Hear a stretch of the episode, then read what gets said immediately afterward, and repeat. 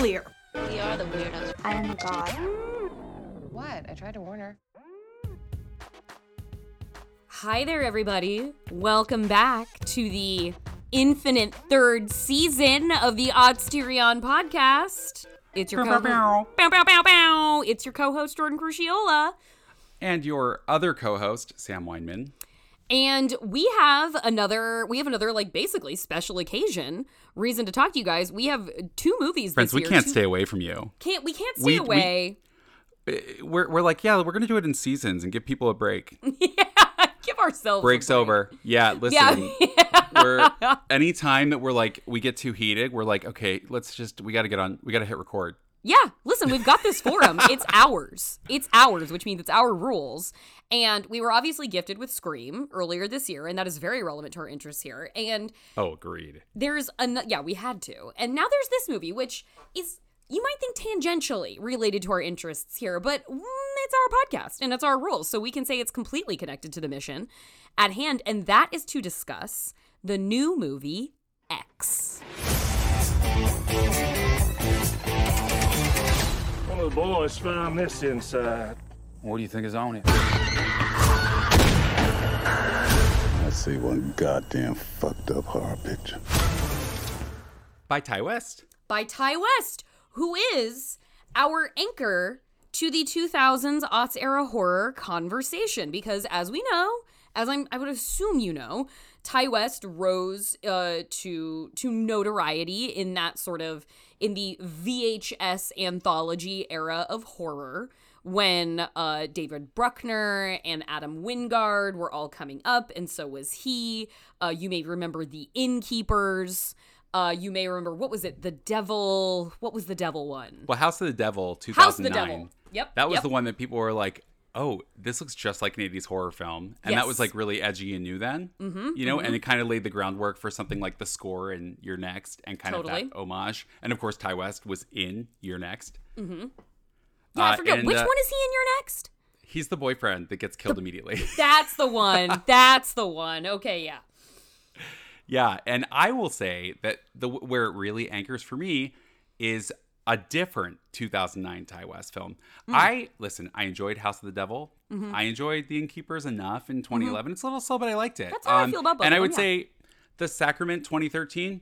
That was fun. Probably Mm-hmm. not going to do it again. The one that I will tell you I've watched again and again is the film that Ti West likes the least. It is Hmm. Cabin Fever 2. Um, That's right. Cabin Fever I 2. I'd forgotten that was him. love Cabin Fever 2. Cabin Fever 2, Spring Fever. I it- it is um it's low budget trash. Mm-hmm. It is way smarter than it has to be. And it is very emblematic of aughts era horror. It's like they, you know, we had a lot of straight to DVD trash at that time, just Yeah. going right to the red box. And somehow Cabin Fever 2, it just felt like an indie remake of Cabin Fever, but like set at a prom. Like it's Cabin Fever at a prom.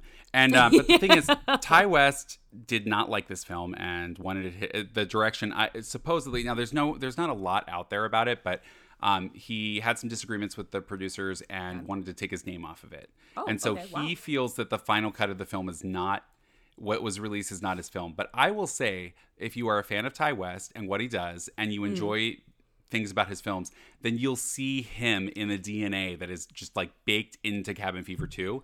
Whether okay. the outcome is his film or not, there it is. You can't separate the two. It's still him, and I Mm-hmm. Love that. Okay. Well, that's I mean that's that's that's aughts right there. 09. And now we have because we we're in a we're in an interesting era as it regards as it relates specifically to that set of filmmakers that we were just talking about. Uh, we have Adam Wingard making uh, Godzilla versus Kong. We have David Bruckner uh, having wrapped shooting, I believe, on the new Hellraiser, and obviously had the Night House come out last year.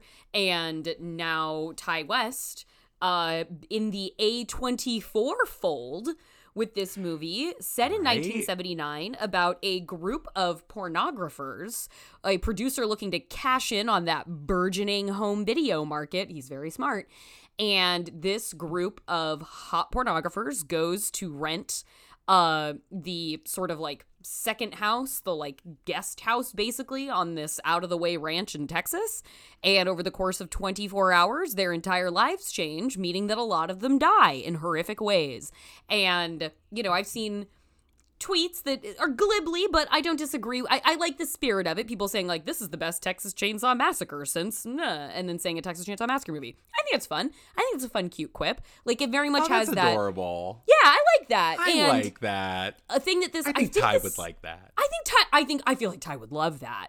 And I think this movie was shot in New Zealand based on the credits thanking New Zealand for a lot of things. But this does feel Shout out to New Zealand. Shout out to New Zealand handling mean, 'cause why COVID. Yeah, handling Yeah. COVID. Good people. Uh, Super hot accent. super hot. Yeah, like it's tens for New Zealand. Uh, this really feels like Texas horror. If you watch a lot of horror movies and you've taken in a fair amount of Texas horror, it does just have a specific kind of mood about it, and I, this movie really does, I think, ascertain that. You know, something I think that he really succeeds at in doing that eh, are the shots that are direct homages to Texas Chainsaw that mm. still feel like he does something different with it. Mm-hmm. So it's like you'll be in the house from the inside looking out the door and you're like, "Oh, I am I am in every Texas Chainsaw movie because it's Right. the same setup." But then something unexpected happens. And I think that's really cool. The other thing that happens is he does a lot of homage to just art.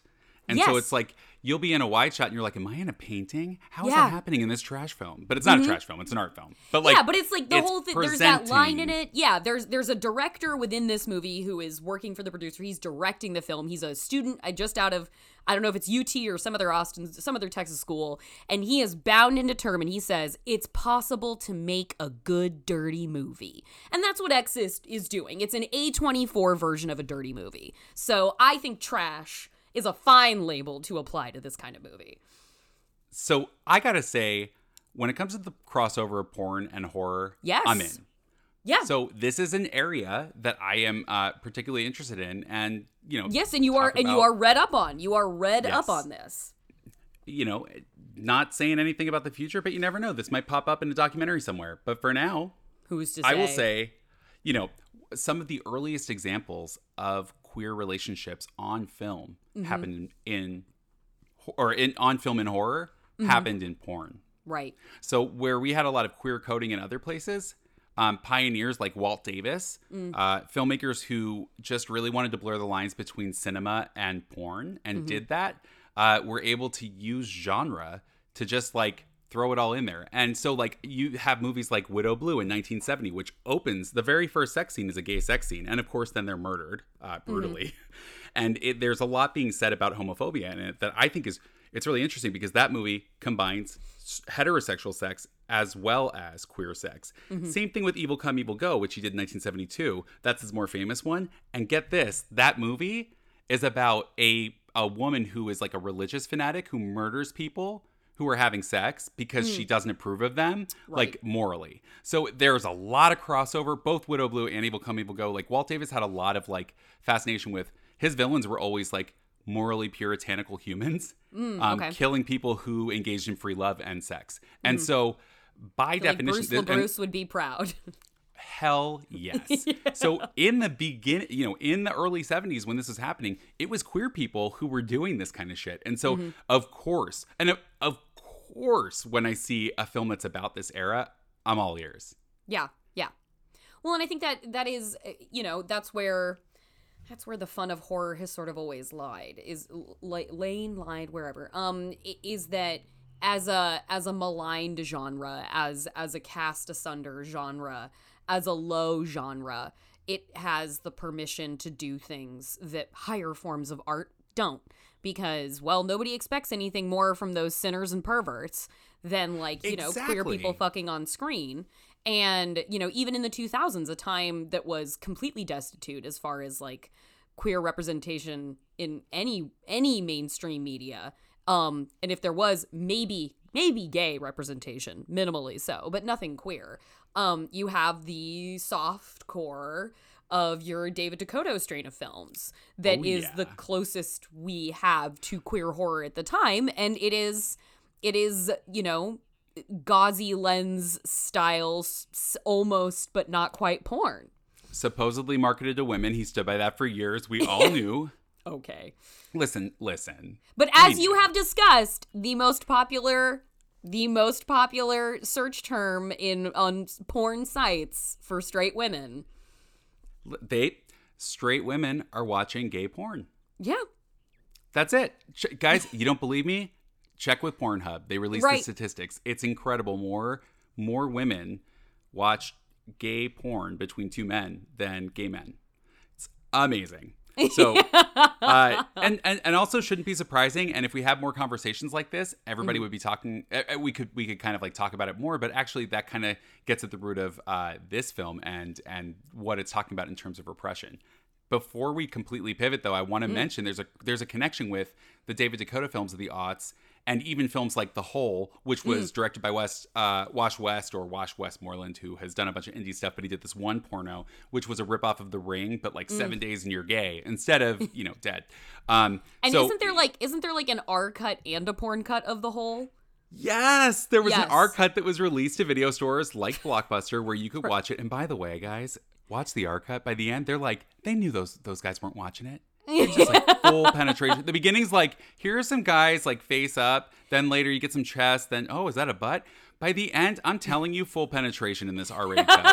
I'm just like, wow, they knew. They knew these like these like straight guys like giving the ratings were just like not gonna make it that far in. Right, yeah. They were like, We're giving it fifteen minutes. We're giving it fifteen minutes and that's it. I would love to interview that editor. I want to know because that that is advocacy. That is activism. Is- that is advocacy. Give me the penetration cut. So yes, two versions. Um, but when you what what all of this has in common with the old stuff, you know, it's the idea that like something like in a in a Evil Come Evil Go or Widow Blue, they can have queer sex in the same movie as a film with straight sex. Yeah. With and presumably heterosexuals can show up without feeling disgusted or uh, you know. Uh, and can still enjoy something that everybody can enjoy something in a film where now it's like we can have a movie like this and there's no queer sex, but there's lots of straight sex because that is what we can put on film in 2022. Right, so yeah. just putting a pin in that, but I want to establish that the roots of this, Sean, Mm-hmm. like the roots of this are are really equal opportunity. I, I've seen a lot of tweets about how this movie's equal opportunity, and I think in the way that the camera sexualizes people, Mm-hmm. sure, but the true equal opportunity happened kind of in in decades past. Yeah, no, and that I, I think that, you know, I, I find myself talking a lot about it just sort of comes up a lot, talking about the idea of like obviously I talk about the idea of representation a lot and where people see themselves on screen. I've got the whole fucking podcast dedicated to it. And so often when the 90s comes up, it's interesting to talk about it as a sort of like almost in some ways as far as what was permissible in film like getting back to the good old days. Like there was Right. so much more clearance and adventurousness in queer cinema in the 1990s there was so much more of a robust black film economy in the 1990s hmm. there and there was so much more of an indie film economy in the 1990s and even if like you watch those movies yes they are dated from that time in some way. Like they're they're not getting everything right. I'm not saying that. But it almost feels like because independent cinema was thriving so much and like Sundance culture had really taken hold, it was almost like these forms of art surged, particularly in like black art and queer art, in a way that they did it before they could be, they were doing it before they could be regulated again. Like it was like they got in b- under the wire before in the 2000s, people were like, no, we need to stamp on, stamp down on that because that got too out of hand. That went too far. It's too crazy. And so Yeah. things got more sanitized again in the 2000s as again the indie market started to subside but it was almost like a wild west time of of creative of creative volatility that could happen because people didn't know to stop it yet. But then as soon as they figured out they needed to stop it, then they did. And now if we could get back to a time of creative adventurousness like we saw in the 90s, it would feel actually like progress in certain ways compared to what we have known as a standard for the past decade that we're only starting to like crawl out of now. As you have pointed to multiple times, the erotic thriller The erotic thriller. a resurgence. And actually, I, I do feel like with films like X, um, being successful, I consider this successful. It's crazy that, that we're having this conversation, but about it being a disappointment. But uh, with the success of films like X, it makes me think, oh, is there a world now where the erotic thriller might come back? Right.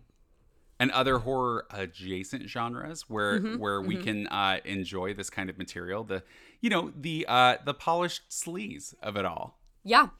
I'm I'm very I'm bullish about that prospect. I think it's a long road to hoe, but I do think um based on movies like this, movies like Voyeurs, um it's not it's not burning up the world or the internet, but movies like Deep Water, you know, Adrian Lyne back out here making a first movie since Unfaithful, starring big stars like Ana de Armas and Ben Affleck.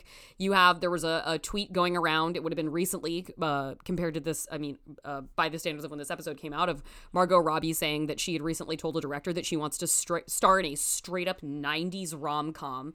And I think that people who were raised, you know, people who are our age, who are becoming the sort of like prime predominant working class of filmmaker churning out the most work we want to make the movies we were raised on and we were raised on rom-coms and erotic thrillers in the 1990s and i feel like people who are at a level of maturation in their career and certain thresholds of prestige being able to demand like i want to make a good dirty movie. I want to make a 90s rom-com. Wait i want to make an erotic thriller. And it's people putting people like margot robbie perhaps putting their imprimatur on something like that that allows an a-list rom-com to come out that isn't you know necessarily a gigantic crazy rich agent story, but it's just like her version of fucking truth about cats and dogs. And then Ti West, having developed such a strong reputation in his career and such a strong filmography behind him, and A24 existing now to sort of fill this niche in between the straight up art house and the big blockbuster Disney machine. You have this marriage of sensibility and industry clout and ability to get work made that I believe it is more possible than it has been in some time to bring back these horror adjacent genres. so i think all of this lays the groundwork to just say hey listen i personally love exploitation films and i love horror porn i want you guys to know that before i Mm. tell you about this tweet that jordan uh, called me out on not called me out on but i said i'm tired of having to say I didn't call you out. use- I just texted you because you hadn't texted me yet telling me your thoughts about X and I was and, like, "Oh, you said that means we I get to talk you've about written your it." review Yes. And I love that. No, Yes. no, I love that because it's like, oh, you knew. I said, uh, I'm tired of having to say, other than the use of homophobic tropes, it Mm-hmm. was a good movie. I didn't attach it to the film because I don't want to. I don't want to rain on anybody's parade because Well, I think, in a tweet that's and glib. also I That's like not like yeah, a whole conversation. That's it's a- just it's a quick- some characters. off the cuff. Yes, you know, I have I have notoriously gotten into deep threads about uh, about Netflix shows that uh, that use uh, queer tro- uh, homophobic tropes, Mm-hmm. um, and and and have been in many an internet battle, which I am not going to do anymore uh, if I can help it. Mm-hmm. Right. Um, but I just. I'm tired of being like, because the way I feel about this movie, I really, really liked it. It was Mm-hmm. a good movie. I love the cast, the performances. Brittany fucking Snow, talk about an Ox Tyrion connection. My God, you truly talk about an Ots Tyrion connection. But the thing that I had a hard time with Mm-hmm. uh, was was being able to separate the use of homophobic tropes um, from the film itself, and I and I just to enjoy it. And I will say, I had a different viewing experience than you. we had totally different, like, environmental viewing experiences. So while I'm reading online about like this quote disappointment in the box office, I can I can only speak to my theater, which literally every seat was sold out. um, It was a packed house, and so what was hard was some of the things that I think I might have been like, okay, whatever, it's exploitation, like um, the the use of older bodies. Like there's a there's a scene where you know two older people have sex and yes they're the villains but it's it's um it's a really heartbreakingly written scene and i really felt for them. But it's also presented in a very grotesque way so the whole audience is like groaning and like Ugh, and they're they're not getting what i'm getting which is like the heartbreak thing. So it's like at the end of the day when presented in a certain way this film very much can feel ageist. Um on that same token it's kind of like the not it's kind of like the lead character is a queer villain, right? Or not a queer villain. I love queer villains actually. I so I want to take that back. It it the the lead character leans into queer tropes. The lead killer. She uh, repeatedly touches uh, Mia Goth's character in the film um, and eventually assaults her in bed while she's sleeping. And it's even presented in this way where like Mia Goth's character is like enjoying the touch at first, and then it's like revealed to be this woman, this predatory lesbian, which goes back to, in my opinion, just like the the old kind of like tropes that that we see even in like warning films like Red Light um, from the 1960s. Um, just warning straight people about the dangers of older queer people. So seeing something like that presented in a way where I'm hearing an audience in real time react with disgust to the um, the predatory nature of these queer villains because i will also add there's the her husband who mm-hmm. in the basement there's a reveal that he kept a, a guy down there whose pants are down and his penis is out and it's mm-hmm. like heavily implied that there's something sexual there as well. So it's just like these repressed people mm-hmm. have are committing murders. I get it. But it makes me think about something like Widow Blue, how I can condone that, but then be here in this audience and be like, God, I feel uncomfortable. and i and you know and while you're you're watching this in a packed house and you're having all of this ambient response around you Yes. that is teeing off to you that is queuing up to you how this work is being received by a by a room full of people and i watched it for the first time in a critic screening notoriously not reactive rooms critic screenings like the the the the Avengers Endgame screening I went to on the Disney lot was remarkable for how participatory that screening was. I have never been in a room of critics and industry people where literally a man stood up when Captain America takes hold of Mjolnir and swings it around, he stood up in the theater on the fucking Disney lot. It- it- these were press screenings and swirled his sweatshirt above his head and turned to the crowd and demanded we whoop and cheer and we were going fucking nuts. I've never experienced anything like that. Normally, critic screenings are like what I experienced with X, which is a bunch of people sitting silently and respectfully and not tipping off any one way that they that they might feel th- about what they're seeing. And then even when I I rewatched it last night because I wanted to be I wanted to be fully prepared to talk about it today, and it was another it was like a 5 p.m. on a Monday screening. Like this isn't going to be a full house, but it was probably like 10 people and again, quiet. Quiet room. And so it was, and I was really dialed because, and because we had had this conversation, I was like, okay, I am gonna, I am gonna tune in to these crowd responses. Like, what is this? What is this crowd gonna tell me about this movie? And I was like, wow, okay, it's a, it's quite group. Like they didn't, it didn't, it, it, Gonna like, tell was, you nothing. They, yeah, they told me nothing, and I was like, wow, didn't even get okay excited for Brittany Snow and that alligator moment. There there was one guy who was having a really good time and I really liked him and he I was very glad was not um was not uh making light of untoward moments. I was like, "Okay, good." Like I was really when when the sex Okay. happens between the two elderly I was like, "What's this guy going to do?" And there was not a sound. I was like, "Wow, okay." I was waiting for All a right, groan in the room. Yeah, I was like, "Okay, cool." So in it You know, g- what were you going to say? Oh, I was just say, you know, I saw a tweet recently. I may, I think I may have sent it to you by Jeff Allen, and he said, you know, if you go into an AMC screening and the audience is quiet during the Nicole Kidman ad, then like, I'm sorry, you're in a house full of straight people. That's what happened Yeah. to me because I went woo and cheered when Nicole Kidman popped up, and then my boyfriend who was next to me was like, hey, like I just could see him like shrinking in his chair. Yeah, oh, he must have like- turned to stone. Would have been completely different if everybody was like all with it. I think, but See, what I hate moment- about that, what I hate about that with that crowd specifically is that they clearly were vocal because they were vocal during the movie. So you you go just get to go in there and and be a hyped crowd and not give it up for AMC's Nicole Nicole, Kidman? Kidman. A forever Guys, AMC's Nicole Kidman. heartbreak feels better in a place like this. somehow Or feels good, somehow. Heartbreak Yeah. feels good in a place like this. I it, it's crazy to me. So yes, you, you, I gotta say that is the audience I know I was getting into, and I want to clarify that I that that's that's what I was that's the environment I was seeing it in. Well, and I I think that is, I think that's such an important point here with something like this because when I, like, I'm watching it the first time, I'm not hearing a thing. It's basically me in my living room alone watching this on a, on a bigger screen.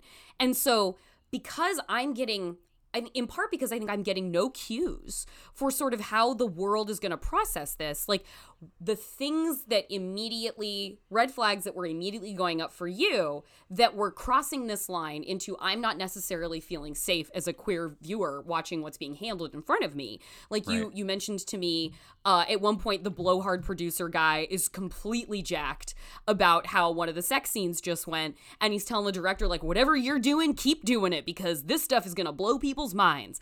And he is just so hyped. He grabs the guy's hand he puts on his dick and he's like feel how hard I am right now and where like the room you're in and how They all laughed. they all laugh and what i'm and Right. when i'm watch the the what i read from that i didn't actually home nothing gay in my mind clicked off i was just like guys are so obsessed with their dicks that they have absolutely no boundaries about them like i laughed because this guy is a fucking idiot who would send a woman dick pics without her permission like i was laughing at the idea of men's obsession with their penises which is so prevailingly strong that they seem to be convinced everyone's interested in what's going on with theirs but but it- we live in a world that doesn't exist in a vacuum away from a And it- century of misdoings with queer folks in cinema. So you can't just detach it from that. So you having a reaction like yours, And I mean, I in get that it. moment, yeah, in that moment, the, the character who his hand has been grabbed, right? He does have a reaction that is like that the audience is playing off of. It hangs on it. It's like, oh, Uh-huh. this is awkward. And it's like, I I want to say that to me, that showed that the movie, the only queer moments, like the movie relies on gay sex for humor and gay sex for horror. That's it. But there aren't actually any queer characters uh, in the film, and there are no positive queer moments presented in a film about porn where that's like really easy. That that was my feeling. And you bring up the history of this film and, and this kind of representation. I just want to say, because I know you're out there. Listen, you, the person, the the person that's like Sam Wineman, you have gone too far. that you this is where i draw the line i love sex i love porn this is all this listen i and, and i'm over here being a puritan i get it but listen to me here i understand that the defense for this movie is that it's a movie about repression and that repression has turned these killers into killers right but when you think about it repression turned Angela from Sleepaway Camp into a killer. Mm. It turned Bobby from Dressed to Kill into a killer. It, it, it- we we've seen repression turns the queer killer into a killer. It's not a new it's not a new thing. Mm-hmm. And if you look at the end of the film, like the post credits, which everybody's like stay for this, Yeah. it's revealed that you know she used to be young and hot and and not uh, and just kill people anyways. She's just Yeah. always been evil, right? So it's like it's not even the repression. I'm just saying like guy uh, this is this is something that has been a historically been a problem yes, in horror yes. and and this movie pedals heavily in that water and where and where I think it fell on the right side of the razor's edge for me um particularly with and I think this this I really want to unpack this moment with you and that's the moment in the bed the scene in the bed with Pearl the old woman who is spoilers guys she is played in uh prosthesis by Mia Goth and when okay we are really? I thought so. Yeah that And is I- Mia Goth. Okay and we see uh, at one moment uh, young mia maxine she's she's invited into the main home by old pearl. And pearl is showing her old photos of herself showing maxine and it's clearly mia goth is in those images. She is the young young pearl is is this is is her. And so she is immediately particularly drawn to Maxine because this is a woman who Pearl is an old woman who she is unwanted, she is not desired. Her husband is because of his health physically we learn physically incapable of having sex for fear that he, he will die of a heart attack in the act of it. And he like she she beckons to him and she's like please please want me desire me and he's like you know I can't my heart. And so like sex is sort of out of the cards for them at this point. And then we bring her, you know, she's so drawn to Mia. She surreptitiously watches her filming a porn scene. She watches her having sex. She tries to, she touches her body when Mia's in the house without Mia's permission. And then it escalates into while Mia is asleep, young Mia, Maxine, Pearl goes into the room, takes off her nightdress, and climbs into bed with Mia. And the reason, again, with no context happening around me where people are making it a moment in a way that is making, that would make me uncomfortable. I'm like the queer desirousness of that did not come through for me in that moment to feel irked by her as a as a queer villain in a not fun sense but in a gross sense because i i was seeing it only as an act of covetousness of her younger self because she's literally the same girl. She's literally mia goth and the young her is exactly the mirror image that she sees in front of her. And so she represents exactly what is lost exactly what she yearns for. And there isn't it's and I was watching it the second time. I was watching specifically what she does to her in that bed scene and she's caressing her skin and she's smelling her hair. You don't see her try to to kiss me on the mouth or penetrate her. It's this wanting to touch her skin as if it was her own skin, her her young skin. And I was like, okay, for me this is in this psycho sexual realm where it, there is queerness here. Obviously, this is queer because this is two women, but it was such a intense desire to obtain what she once was in its exact form in front of her, the same girl, the same physical figure, that it didn't for me sound off in queer violation. And yet, doppelganger horror is totally queer. So, like, I don't like. Well, may I? What do you I, think? What do you think I see that? that, and I you say? respect that because I I feel that that's true. I think that to me this is a two things are true situation because Sure, sure, I was watching that and, and I wanted to give it the benefit of that doubt because I think Mm-hmm. I did see what Ti West was doing with in terms of that even if even if Mia Goth hadn't been playing the old woman it Mm-hmm. hadn't been playing Pearl I still think it would have been true that that the covetous part of things her being a talking about her youth and the way that she looked at her pictures that was really clear Mm-hmm. like that that he was he was playing on that I think that it their film does have a tradition of blurring the lines between narcissism and queer sex, or yes. or even self love and Totally. and queerness, and kind of equating the two in all in the big bad category. Mm-hmm. I think this film particularly, there's a moment in the beginning that changed the way that I saw all of their interactions, which Mm. is where when she touches uh, when she touches Mia Goth's character's arm early in the film, when she's leaving, she goes, "It'll be our secret," and Mia Goth's character's like, "What will?" Mm-hmm. because to her it had been completely innocent but to this woman touching her was betraying her husband and that was adultery and so Mm-hmm. I the see, way and I I, don't read it necessarily think that because he he the the husband's job because he cannot satisfy his wife sexually is to procure for her, which is why I actually didn't see the the naked dick out guy in the basement as anything having to do with the husband because the husband's sexually impotent or incapable. He just he acquires for Pearl. They're all for her. Well so what why would then if it wasn't adulterous why would she say it's our secret? Because she wasn't i think because mia wasn't supposed to be in the house. Nobody was supposed to be in the house. Pearl's not supposed to like go rogue. I like because she's he's like my wife's gotten out where's my wife? Like he's sincerely looking for his wife and she's gone out on a mission and started like killing people. I i think that in that it was just sort of like nobody's supposed to be in here. He can't find you in here because this isn't like this isn't how things go or like we're not there yet things haven't escalated. I saw that as just like nobody's supposed to be in here. He can't see you. So she runs out until he starts obviously taking people prisoner like jenna. And when you see the man strung up in the basement and his pants are down and his penis is out you what do you, how do you not because i want to know legitimately like just Yeah. what, like so to, like what is a non-sexual reading of that moment Oh, I didn't think it was non-sexual. I just didn't associate it with Howard at all. Howard the husband. Um, I don't because again, we we understand up until they uh have sex, the the old couple, up until they have sex in this movie, they haven't had it for presumably a very long period of time because he tells her repeatedly, "My heart, what if my heart can't take it? What if my heart can't take it?" And she has to tell him, "It can." And then they have sex, and then when they're coming back to the house together and sort of like their renewed connection with one another, she's like, "We don't need we don't need them anymore because we have each other again." They have reconnected in a way that is intimate that I presumably have not in some time. And when he's leading her back to the house and he tells her like, "I put the other one in the basement for you." And she's like, "I don't want the other one. I'm not interested in her. I want the other one. I want Maxine. She's special. She's special." And so he tells her, like, I put Jenna in the basement for you, which is presumably to me where he puts people for Pearl. And then she goes and he he obviously has to like restrain them because she's an old woman and they I would imagine could be overpowered. He restrains them and she has her way with them. I think that man with his pants down was absolutely sexually assaulted and I think it was by Pearl. So in the scene where he's with Jackson, the older man's with Jackson in the swamp, and he talks Yeah. about his encounter with the last guy. To me, it was it felt very clear that he had captured that last guy and punished him.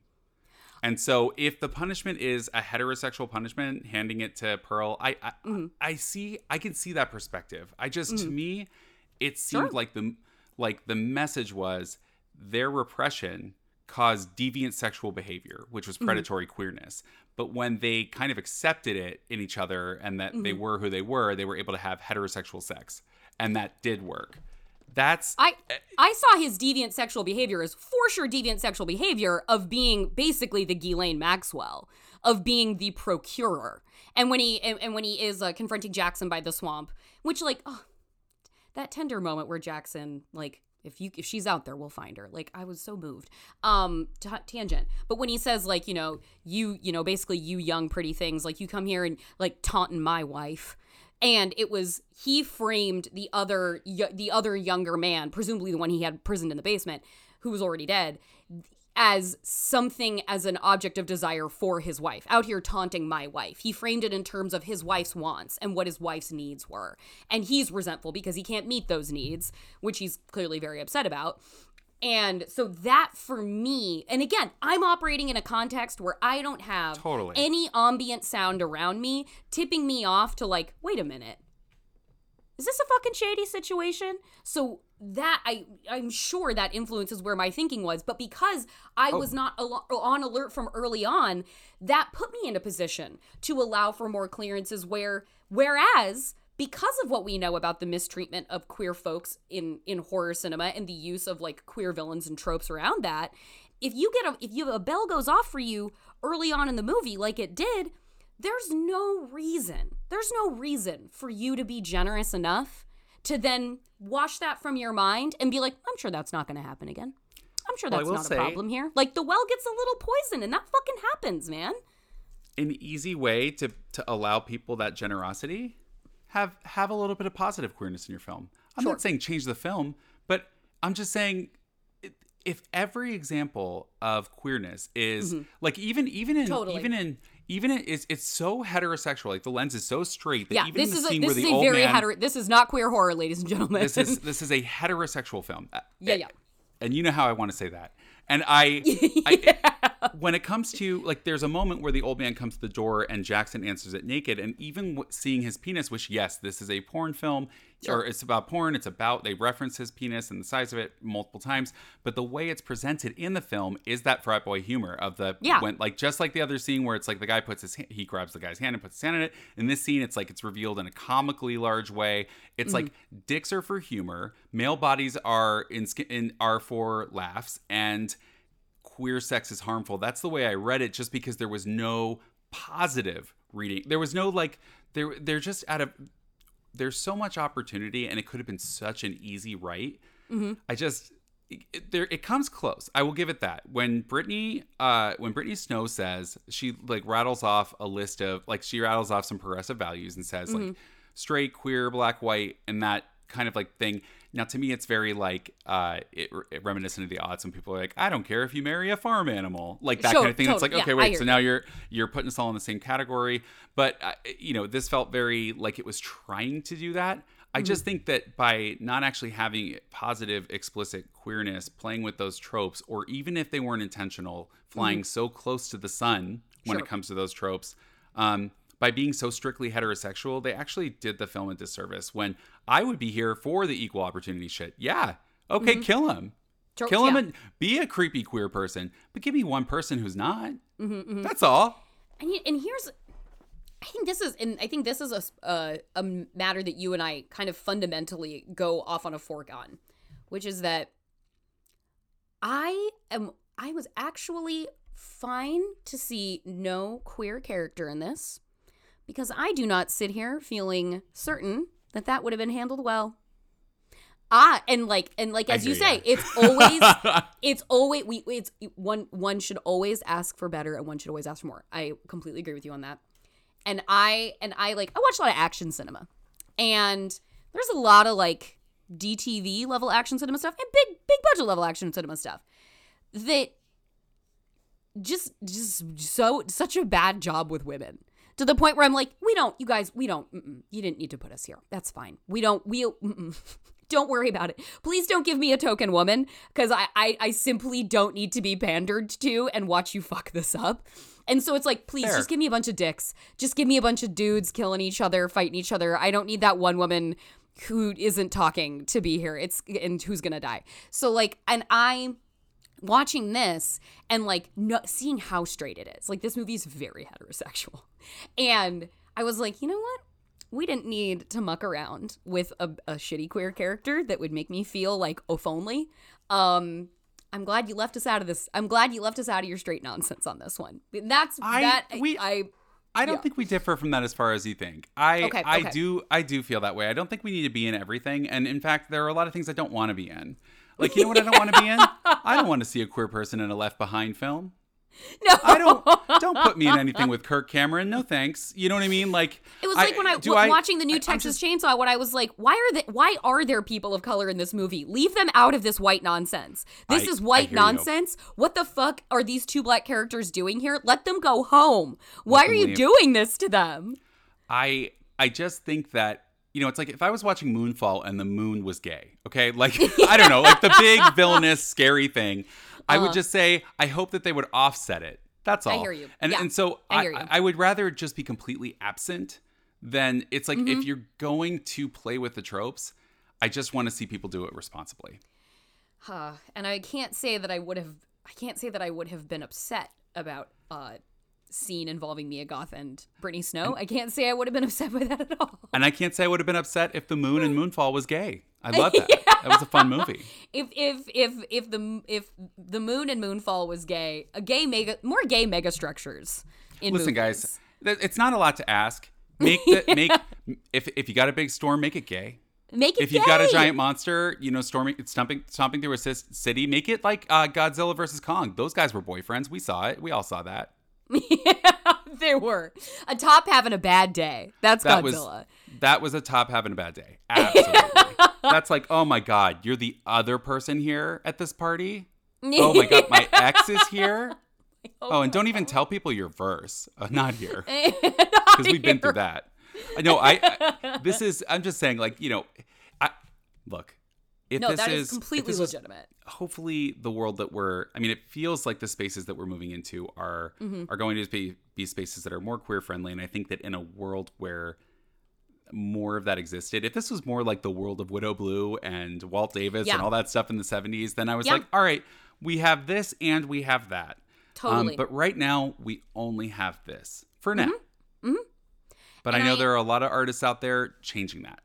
right you're you among them and i i, I do want to i do want to give the movie a dap for the um the what felt like uh the participatory collaborative aspect of the women involved this this felt like Yeah. where uh this felt like and i said this recently a movie where the exploitation was on screen not off screen and that's what I want out of exploitation cinema. I want the I want the grindhouse and I want the pulp and I want it in front of the camera and then I want to know that when the camera stopped rolling, everyone felt joyful about their work that they felt like they were participants in its creation in its conception. And I I hope that that is I, I suspect that that is the case for this film and I love that I'm really glad that Ti West because I feel like Mia Goth deserves everything. And I feel like Brittany Snow is not the actress you necessarily think of for this movie. And so I do love that he was like, you know who I want for these two exact roles? Brittany Snow and Mia Goth. Brittany Snow, my favorite part of the movie. I She fucking is love her. fucking. I, watching it for the second time, Sam. When she enters the screen for the first time, just like walking from Oh my God. from the background to the kidding me? foreground, I was like, "Is there going to be a better entrance into a movie in 2022?" I, when she's leaning up against that car outside of the gas station in Bobby that wide Lynn? shot, frame it, put it on my wall. When she I- snaps her fingers and says, I'm calling my agent, I was like, I am on my knees right now. And she let him know about those cigarettes. And you know what? She should. She, Brittany Snow's character, I think, I, I, you know, and just joking around with my boyfriend at the time, but I'm like, if a queer person made this movie, she would have been the lead. This is the final girl. Like, this is the person we would have followed. But I loved her. I think that this is the kind of role I wish she had all through the aughts. I know, right? Finally, finally, somebody's writing material for her that she Yeah. has the chops for. I Yep. fucking love seeing her succeed. And I will say one area that I'm very wrong about, like this this kind of doesn't hold up to all the things I just said because um you know, the boyfriend uh so uh Jenna Ortega's character Lorraine, she has a boyfriend, is it RJ? RJ, yeah, RJ. Okay. I so forgot R- she even had a name because I just call her Church Mouse. Church Mouse. So Church Mouse's boyfriend, Church Mouse wants to do after a whole day of watching things. She decides that you know, and she asks the specifics about the rules of heteronormativity. So if there's a camera there, so it's not cheating if the, if there's a camera, right? And I think that is so interesting because that explores some of the rules and uh, and kind of like you know, heteronormativity has a lot of crazy rules, and so she's trying to like sort through them. And so when she figures out the loophole, she's like, I want to be. I want to be on camera. And She very cleverly creates that loophole. yes. And her boyfriend RJ has a fucking meltdown. Yeah. Um, and now while I think the movie has a little more sympathy than I did for him, because like we follow him into the shower where he's crying, and I'm like, you know Yeah. what? I don't need to see RJ cry. Cinematic. Actually, I loved the RJ crying because I wanted him to cry. Yeah. I was like, yeah, show me him crying. Show me that fucking bitch crying. Yeah. but I I do think in in general, like something that the film did really well is show kind of like that free love attitude really well. Mm-hmm. Um and and that's the closest I've gotten to seeing polyamory on film. So Hmm. in in a more mainstream horror film. So I just want to throw Mm-hmm. that out there because that's obviously a huge part of a lot of queer people's lives and a lot of, and some straight people as well. So, you know, seeing it explored in this um is is cool. Now, I get it for straight people that's like really titillating and unusual and for us it's like a Wednesday. Do you know what I mean? But like do you work with him on his movies? Sometimes. Is that your boyfriend? Sometimes. sometimes. yes. I love her. I love her. Bobby Lynn's a star. Ugh. I want I want give her a spin-off. Yeah, I wanna like if see gonna- her- If there's a projected Pearl prequel, give me the Bobby Lynn prequel where she's working Yeah. in the burlesque club. please. Oh my god, just uh, have have her remake Burlesque. but like with, with with Brittany Snow, can you imagine? Oh my god. I mean, obviously keep Cher, but but put Brit- put Brittany Snow in there. yeah, you have to keep Cher. You I want to hear Brittany Cher. Snow talk about air rights. Each each generation can have its Christina Aguilera in succession, but Cher is eternal, so Cher has Yeah, to stay. Cher, just just keep bringing her back. There's one Cher. There might only be one Cam Gigandet too. You could probably bring him back as well. May I read Chris Landon's tweet because I thought that was really interesting. yeah, it- because and is this and about the box office? Yes. Yes, yes. So, uh, Chris Landon, as you all know, uh, directed Freaky and Happy Death Day. He tweeted, he's at Creature Show with two E's if you're looking Yes. for him. He tweeted, Let's talk about the disappointing box office, and he put disappointing in quotes, of X movie. By design, it's an art house horror homage to TCM and was never going to appeal to a broad audience. And if we burden smaller films with the expectations of more standard multiplex fare, then these movies won't get released, much less made. Thoughtful, measured, tiered releases with longevity and checked expectations are what these films need. God knows how unstable the theatrical market is if you're not Marvel or DC. It's insane. And this movie made this movie as a hard R, uh, blood and boobs, uh, TCM inspired Texas kind of horror movie. Made four million dollars on its opening weekend.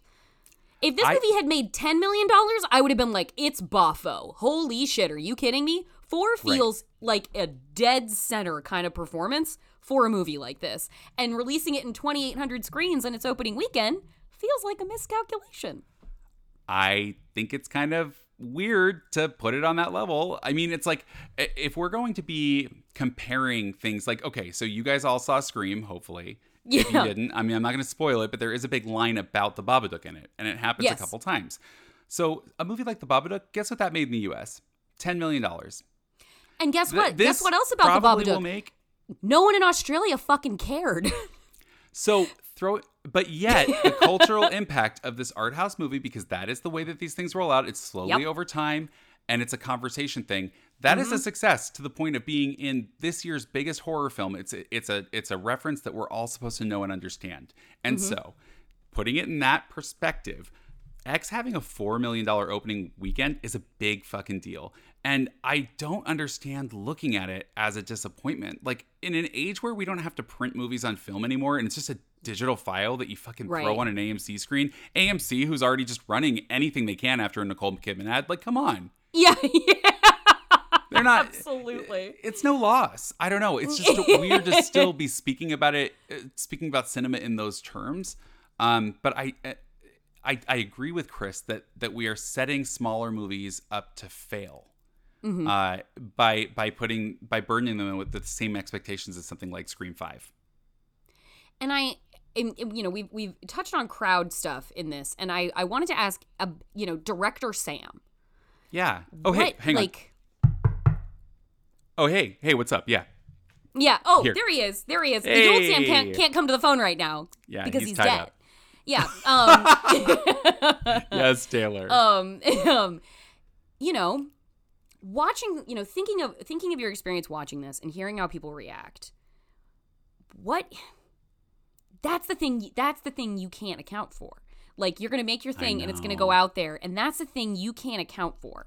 And me and you have these conversations all the time, and we try to reach people. Like, you know, we talk to great folks on Twitter who are really responsive to our show and listen to us a bunch. And like, we feel like, you know, I feel like we know, in at least in a sense, like, okay, I feel like we're getting somewhere with these people. Like, we feel connected to them. Like, you know, there could be a lot of those folks, a lot of the like, well, it's gay or it's lesbian in that crowd who aren't, who don't know necessarily in the context of everything what there's like, what is that like? What do you like? Tell me your thoughts as a director, knowing that that's like a part of the process. That like it gets there and it's like, well, it's their movie now and they're gonna fucking make it what it is, I guess. Like, that's insane. I mean, you put it out and then other people decide what how it exists in the world. I had two experiences this week that relate to that. One is on the tweet, the very tweet that I talked about in the beginning of this. Somebody was trying to talk about the history, you know, of, of queer killers, and and and a person brought up Leatherface, which is a even amongst queer people a controversial choice, right? Because if you watch Yeah. something like um, uh, Disclosure, they do get into why, uh, and there are a, there are a million conversations we could talk about uh, with why, and, and where I land on that, I do think I, I see the queerness there um, mm-hmm. and and I can see how that could affect people in a negative way. But somebody else mm-hmm. said if you just talk to the director, then you would and you read his interviews, then you would see that his intention was not that Leatherface was queer at all. So mm-hmm. you're wrong. And it's like, well, okay, so this is where we get into it, right? Yeah. When we're in in Eng- so I come from an English background. Uh, I got a, I got a degree in English, which I didn't find out until the day I graduated was a joke. Uh, but I, I thought it was a very esteemed thing. But anyways, right, you yeah. spend the a entire man of the time letters.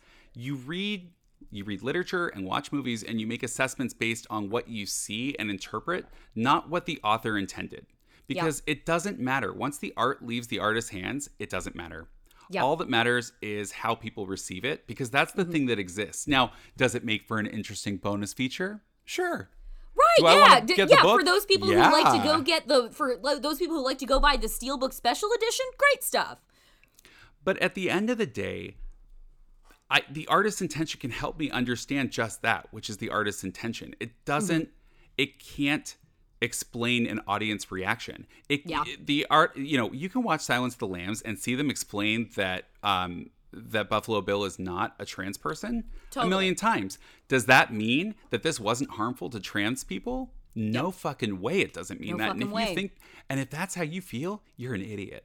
And I'm Mm-hmm. sorry, but like it, it just got to wake the fuck up because at when you're looking at when it comes to images that harm people, Mm-hmm. it doesn't have anything to do with the conversations behind the scenes.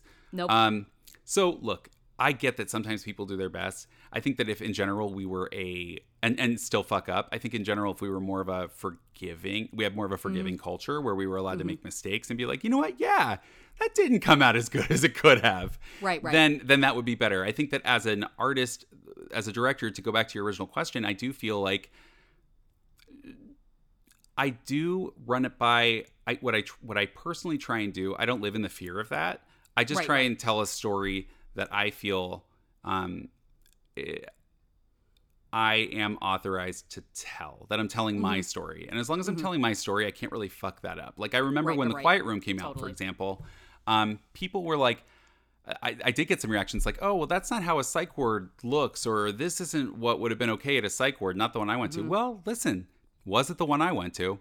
Yeah, So yeah. at the end of the day, I can only be an authority over my own experience. Um, and hopefully, what people now does that mean it didn't fuck like that that that didn't feel inauthentic to somebody who was watching it or had a different experience? No, Right. Um, and and you really can't account for every single person that's watching. So I understand how Ti West probably not thinking about Sam Wineman when he makes that movie. Sure. Know what I mean? yeah. um, but I think that by having these conversations, we can help start at least checking in with others. When I write a Totally. character who is black, that's not my experience. And so I'm mm-hmm. going to run that by a black friend mm-hmm. because that's my responsibility as a creator. Um, I mm-hmm. just think that as creators, we have responsibilities to check in with the groups that we write about or people, and not that one person can be representative of an entire group, but at least do your due diligence to find out if the thing that you're making um, might trigger those sorts of responses. I do think that is on all of us. it's so interesting to think of like you know i because i feel very optimistic about the direction that a sort of exploitation you know the horror adjacent genres that thrived in the 90s um and the horror adjacent drama genres that thrived in the 90s i feel optimistic about like the, the their growth and the way that we're seeing uh, innovation and a an incorporation of those kinds of tropes and constructs in in genre Definitely. at present but at the same time like it's crazy thinking like i think about it so much and then like but i don't know who i'm in a fucking crowd with and like Right. you know i don't i can't know that if i'm i'm cheering for a final girl at a moment of her like ascendance if that guy next to me isn't cheering for her because like like say we're both watching revenge me and this guy next to me and i'm cheering because she's about to kill this guy and he's cheering because she's in a bra and underwear like right. like it, and it Yeah. Fair. and, you know, like, fuck. It just, God, I just, I, I don't often think about the audience experience uh, in this kind of way. But since we had this conversation, um, probably like, you know, over a week ago at this point, I've been thinking a lot about how, like, how how does progress move in a room of just a cross section of the general population? Well, let me share this. One experience that I've had in the past, I made a movie where the only people who had seen it and given feedback on a cut of it were straight. Mm, mm, mm. And I asked them to allow me to share the, a cut of that with queer people because I just needed to make sure that the thing that I was doing read well to other queer people Yeah. because that's an important step. So I will say, while I don't think that uh, uh, to clarify, like I don't think every artist is responsible for every single person and their thoughts, and I get that. Totally. I don't want I don't want to, to beat it into the ground to the point where we don't have art. Right, But right. I do think we need to get used to pushing studios to get diverse perspectives on work because I think the easiest instinct to do is be like, well, three producers watched it and they all Yeah. signed off on it, so it must be all right. That's Yeah. all. because it, Yeah. because I will say, you know, the easiest voice to get is a cis white straight male voice on your work Yeah. when you're working at that level. Mm-hmm. Mm-hmm. Because there's no shortage of them. Let me tell you. Yeah, no, they're falling off trees. Yeah. They are falling off trees, out of trees. They're coming out of the ground. Yeah. So you know, it, you it, you have to go out of your way a little bit, yeah. Mm-hmm, But I, I do think it's a step in filmmaking we should be talking about, and it's not something I learned in film school. Right. Yeah. Absolutely. Yeah, I'm really, I'm, I'm, I really have been excited to talk to you about this movie, and I really appreciate you having this conversation with me.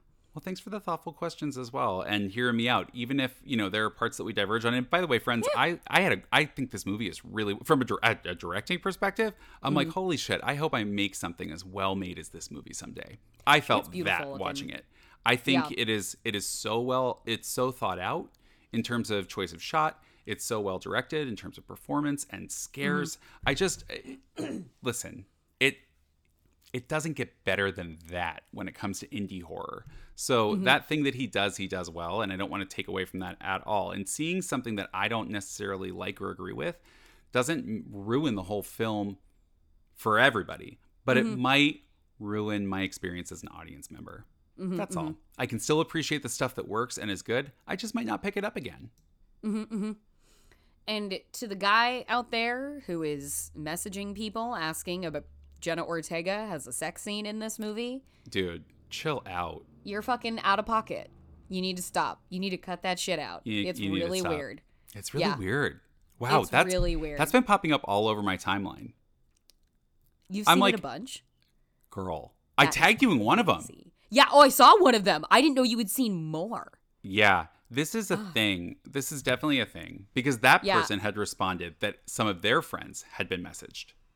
because I, I I I bet you it's one guy. It's it's, It's- oh, there's yeah, a there's sure. a guy and it's a guy. There's a guy with a no photo Avi who is messaging people who have talked about X and been like, "Can you tell me if Jenna Ortega has a sex scene in this movie?" And like Jenna Ortega's young. I think she's 19. Like so first question again, no I AVI. worry for her. By the way, the Yeah. ending. I, I'm really worried for her. I'm really worried for her. And you know, it's it's red flags with the no photo and stuff like that. I was like, but okay, Totally. if this person doesn't want to watch a teen having sex on screen, they deserve to know that Jenna Ortega does not have sex in this movie. Jordan, and I Um, love that about you. You replied sincerely. I did. I did. I replied sincerely. It was like, she does not. And um, they were like, oh, thank God. That's a relief. And then they asked a follow up, and I was like, nope, you're all clear.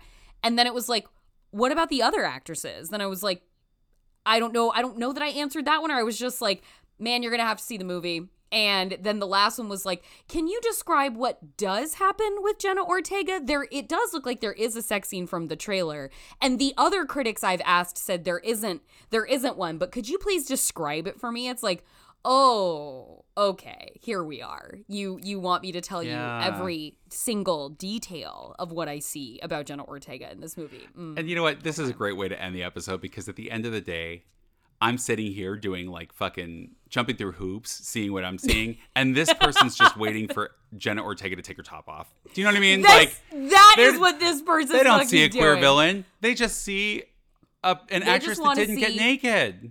They just want to see a teenager without their clothes on. They just want to see a teenage girl get naked. wow. I mean, Yeah. how humbling Yeah. to have that realization. Anyway, um, you know, don't don't whoever you are out there, uh, delete your account and cut that shit out. Yeah. So yeah, this is Ots Tyrion bringing you another very 2020 episode of the Ots Pod. Sam, thank you so much for convening on this occasion. I also just miss making episodes with you, so it's nice to have an excuse to yeah. do it. I'm looking forward to making another season with you. This thing's pretty fun. yeah, this thing's pretty fun. All right, uh, I guess you can find me on Twitter at Jorcru, J O R C R U. And Sam, is there any place people you would like people to find you, or are you uh, in a dormant state? Listen, I'm barely online right now. But I mean, Yeah. if you want to follow me on Twitter, I'm at Sam Wineman. I think I tweet like once a week right now, but Yeah, sure. yeah. You're in, a, Uh, you're in a dormant phase. I'm I'm kind of uh yeah, yeah. I'll, I'll emerge. I will emerge soon. Give me like a month. yes, yes. The, the chrysalis will open and a butterfly will emerge. Uh, friend, I love you. Love you too. Thanks, everybody. Goodbye.